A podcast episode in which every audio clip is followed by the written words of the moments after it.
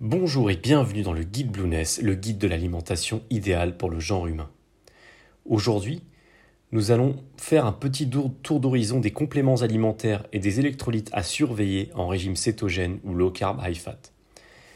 C'est une sorte de conclusion de tous les podcasts que nous avons traités précédemment et qui vous permettra euh, de faire une petite synthèse de ce qu'il faut faire. Lorsque l'on démarre une alimentation pauvre en glucides, voire une diète cétogène, nous passons généralement par une phase de fatigue générale. Cette fatigue dure généralement entre quelques jours à plusieurs semaines. C'est une sorte de phase d'adaptation pour l'organisme.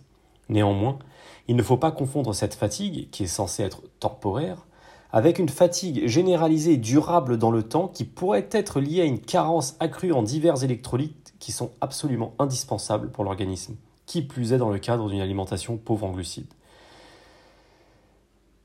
Or, il se trouve qu'en diète cétogène tout particulièrement, et en régime low carb high fat dans une moindre mesure, notre organisme s'expose à certaines carences. Alors, quels sont ces fameux électrolytes à surveiller? Il y a le magnésium, parce qu'il a un rôle clé dans le métabolisme, le potassium, parce qu'on en perd beaucoup en diète cétogène, et le sodium, pour la même raison que le potassium. Alors, commençons tout d'abord par le magnésium. Pour le magnésium, il est recommandé de se supplémenter via un apport d'environ 400 mg par jour, ce qui est sans danger pour une personne n'ayant aucun problème de rein. Idéalement, il faudrait prendre ces comprimés lors d'un repas, pourquoi pas le soir, car le magnésium est censé détendre.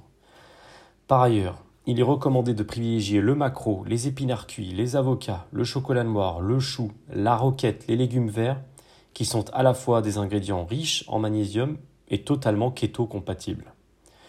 Ensuite, concernant le potassium, les besoins sont de 4,7 g par jour selon les recommandations officielles, quel que soit le type d'alimentation. Mais attention, le taux de potassium doit rester dans cette fourchette sans aller trop au-delà, sous peine de s'exposer à des risques de santé. C'est pourquoi il est, il est, conseillé de surveiller son taux de potassium et de privilégier l'apport en potassium uniquement via l'alimentation et pas via une supplémentation. Les avocats, la bête à carde, les épinards, les champignons, les choux de Bruxelles, le brocoli, le saumon, le maquereau et le persil suffiront tour à tour à fournir la quantité nécessaire de potassium s'ils sont consommés régulièrement. Tous ces ingrédients sont évidemment pauvres en glucides.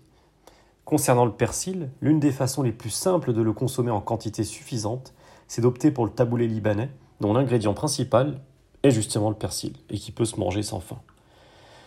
Concernant le sodium, L'apport en sodium recommandé par les chantres de l'alimentation pauvre en glucides s'élève à environ 4000 à 7000 mg de sodium chaque jour, soit environ 2 à 3 cuillerées à café de sel. Voilà pour la conversion. Idéalement, privilégiez le sel de mer ou encore le sel rose d'Himalaya. Enfin, en guise de bonus, on peut rajouter l'eau. Outre les trois électrolytes désormais connus pour les experts de l'alimentation pauvre en glucides, l'eau joue également un rôle central. En effet, en diète cétogène tout particulièrement, l'organisme a tendance à perdre beaucoup d'eau. Et avec cette eau, les minéraux que nous venons de citer. Les recommandations officielles concernant l'eau sont d'environ 1,5 litre par jour, et nous pouvons aisément monter au-delà de 2 litres.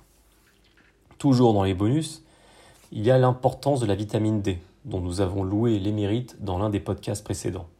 Dans les pays au climat tempéré, on manque cruellement de vitamine D, quel que soit d'ailleurs le type d'alimentation choisi.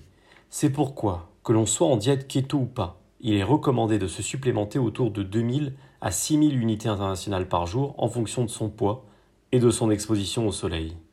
En été, vous pourrez vous en passer. A très bientôt dans le guide Blueness, le guide de l'alimentation idéale pour le genre humain.